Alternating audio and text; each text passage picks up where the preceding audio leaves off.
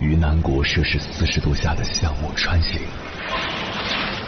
在冰城零下三十度的中央大街漫步，往十里洋场听罢一曲天涯歌女，西出阳关听黄沙穿金甲，风霜雨雪，四季如歌，不曾倦怠。我翻越高山，无所畏惧水深和火热，只为打破这千山万水的阻隔，与你相遇。我是英波，我在原来的地方等你，不见不散。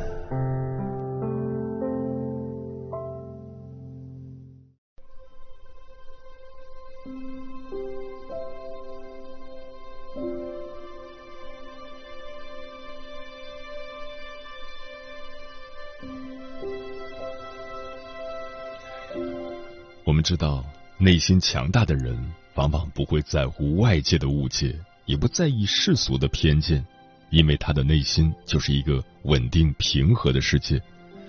那么，一个人强大到什么程度才可以不在乎别人？我们一起来听听知乎答主们的见解。知乎答主城北徐公分享了一段采访。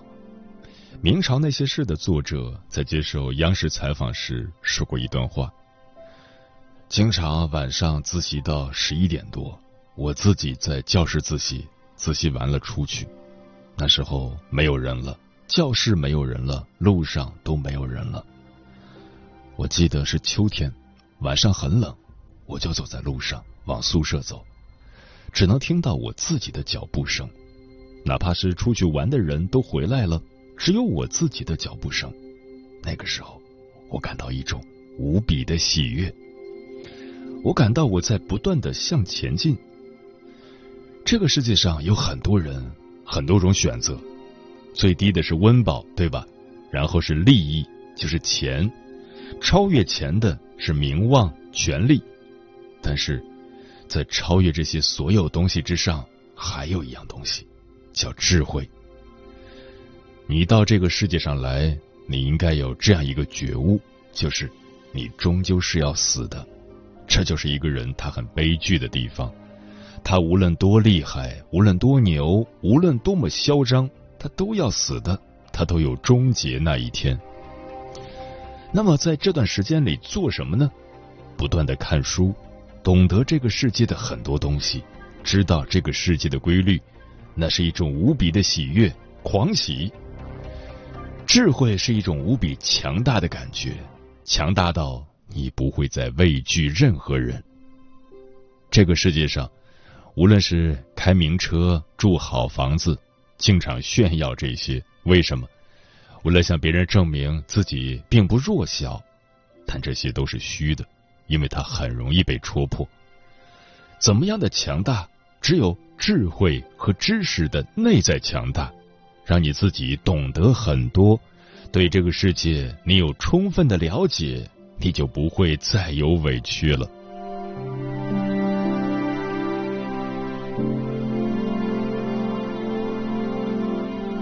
知乎答主范吴分享了阿德勒哲学的核心观点，恰恰是反过来，不在乎别人对自己的看法才会强大。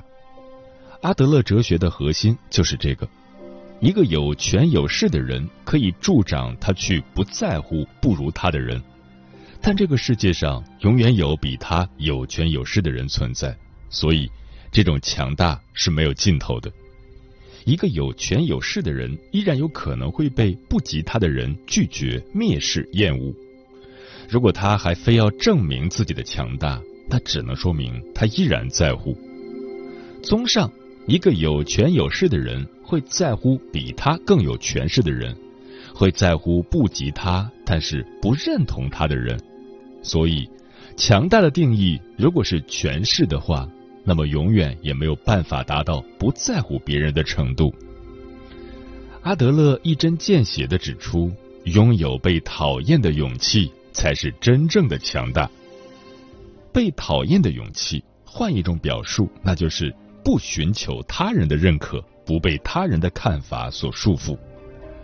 这是智慧层面的强大，落到实处就是生活中的强者是能够很大程度上自我主宰的人，也是一个内在幸福的人。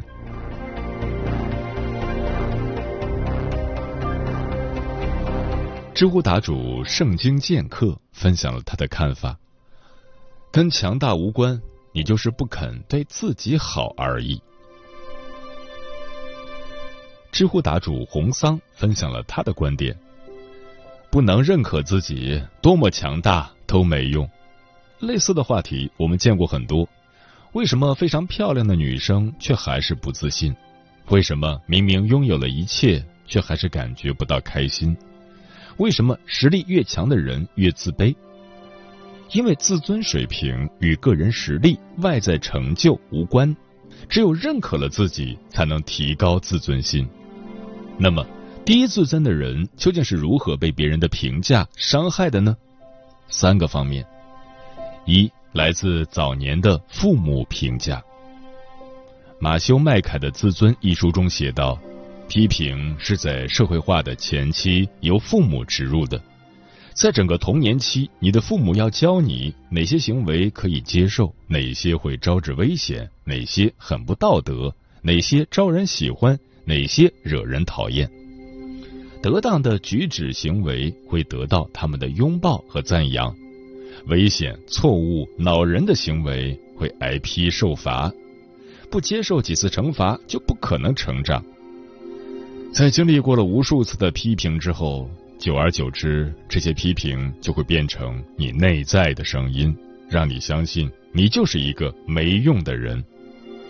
在长大后，一旦受到了别人的负面批评，就相当于把内心深处的这些大量的声音一次性的给唤醒了，从而陷入无限的自我批评当中。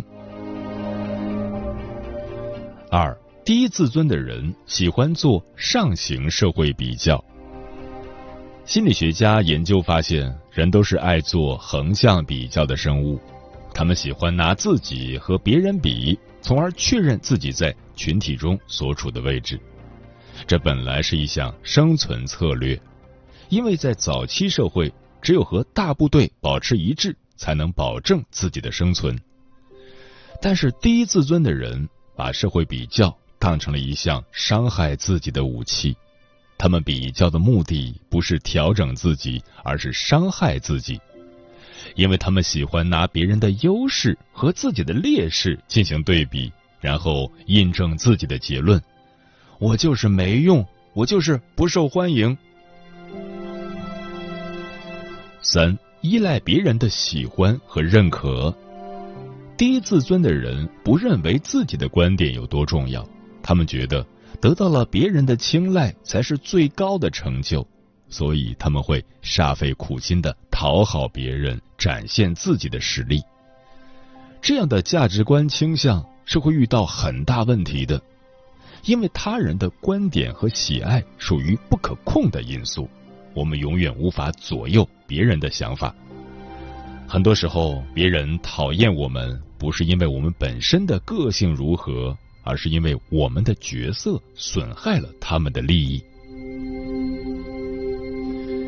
要真正变得内心强大，就必须做到以下这三点：一、明确自己的价值观，朝着价值观指引的方向而努力。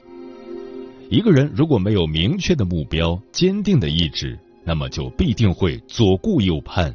低自尊者就属于这样的人，一会儿觉得这个人好帅。一会儿觉得那个人口才很好，一会儿又觉得另一个人才华横溢，对比下来自己什么都不是，所以需要明确自己的价值观和目标，做到心无旁骛。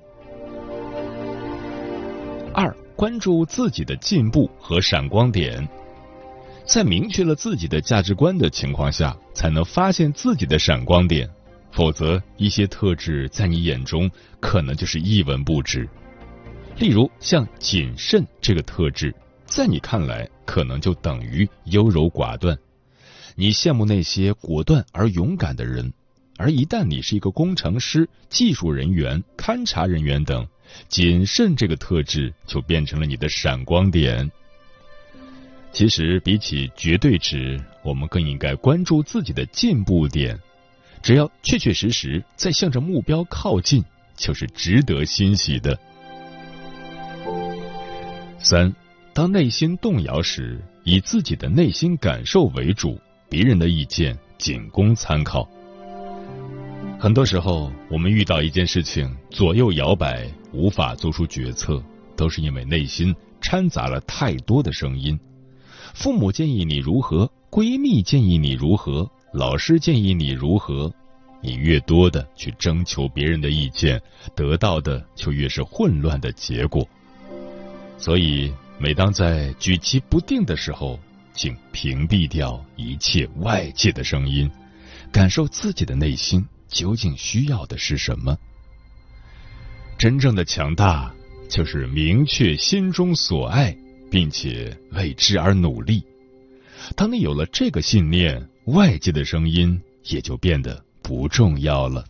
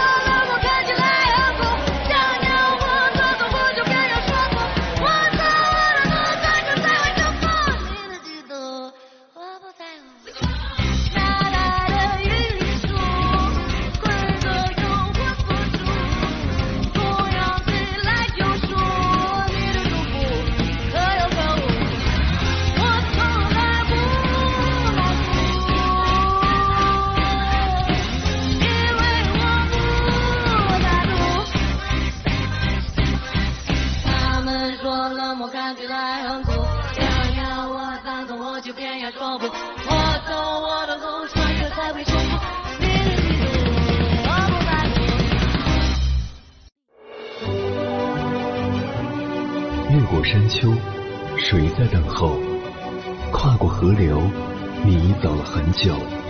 我想，你应该一直在等候，怀着同样的心事，保持最初的温柔，等候我的不远万里，在今夜与你邂逅。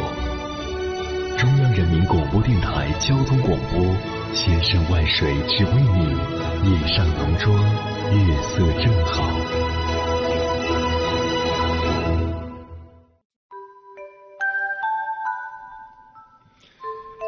感谢此刻依然守候在电波那头的你。你现在听到的声音来自中国交通广播心灵夜话栏目《千山万水只为你》，我是迎波。今晚跟朋友们聊的话题是：有时候我们要学会不在乎。对此你怎么看？微信平台中国交通广播，期待各位的互动。老张说：“学会不在乎，就是要看淡名利。一个人只有看淡名利，放下欲望，才会明白生活的真谛，才不会被生活所累。”行者无疆说：“缘来缘去由天定，情深情浅听天命。是聚是散不纠缠，爱恨情仇全看淡。不纠结琐事，不沉溺幻想，是是非非不参与。”闲言碎语不过问，学会不在乎是一种智慧。一凡宝宝说，在当代快节奏的生活里，我们要学会不在乎他人的眼光，不要盲目的跟着别人卷，自己规划生活，才不会活得那么累。天净沙说，说好不在乎，谈何容易？虽然在乎无用，但能有几个人能做到大彻大悟后的淡然一笑？嗯，之前看到罗翔老师说过一句话：人最有魅力的时候，就是对周围的一切人和事物都不在乎的时候。细想想，就是这个理。当人被某些事缠住，或是被其他人吊住的时候，就会少点率性，少点洒脱，人的魅力就要打折扣了。接下来，千山万水只为你，跟朋友们分享的文章选自《美物记》，名字叫《成年人最大的魅力是什么都不在乎》，作者佩佩。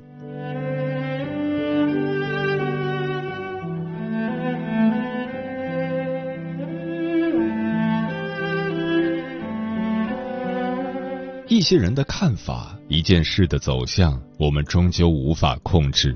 他们来去匆匆，都是过客，而生活永远是赶路要紧。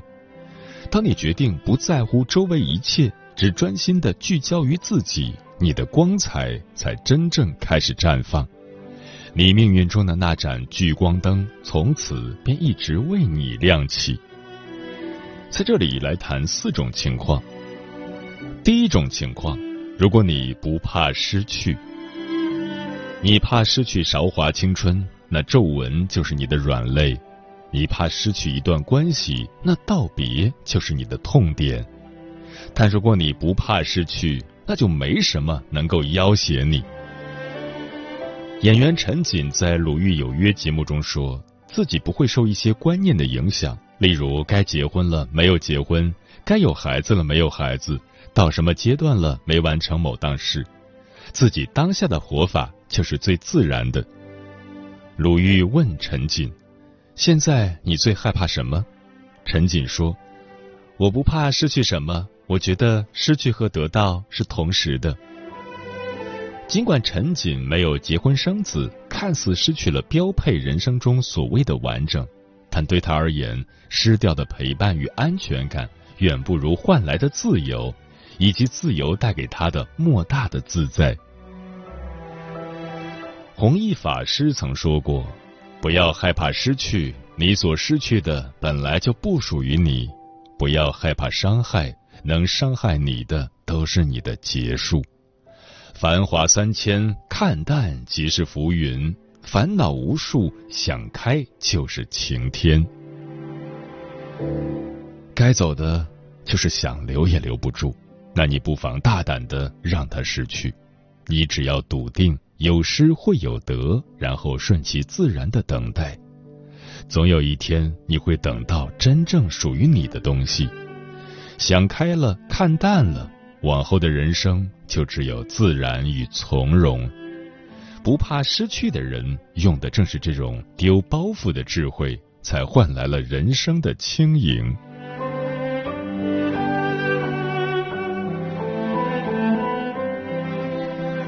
第二种情况，如果你不再内耗，《世说新语》中有个小故事：一个叫殷红桥的人被任命为豫章郡守，临行前，同乡人托他捎去百余封信件，可殷红桥行至半路，就把那些信都丢水里了，还说道：“沉者自沉，浮者自浮，我殷红桥恐怕不能做这个邮差。”听到这儿，有的人笑了，有的人怨他的肆意妄为。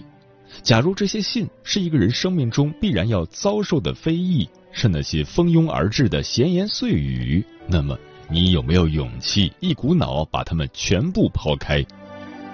假如这是你各式各样的迷惘，是生活丢给你的无数个问题，那你能否沉得住气，等待命运自己浮现出答案，而不是此时此刻就被他搅得心神不宁？如今很多人都在内耗，内耗的原因其实是在这个能量守恒的世界，你向外投注的能量太多，而能量的缺口又需要补足，便只能向内求索。太急着证明自己了，所以把心思都花在说服别人身上，久而久之，忘了自己想要什么。太在意别人的眼光，别人的一赞一责都能直接牵动你的情绪。日子久了，每走一步都是左顾右盼，如此便要即刻停止。一个人真正的成熟，从不再内耗开始。总有一天你会发现，他人的看法实在是微乎其微。倘若为这一点无关紧要，就反复的消耗自己，人活着。不是太累吗？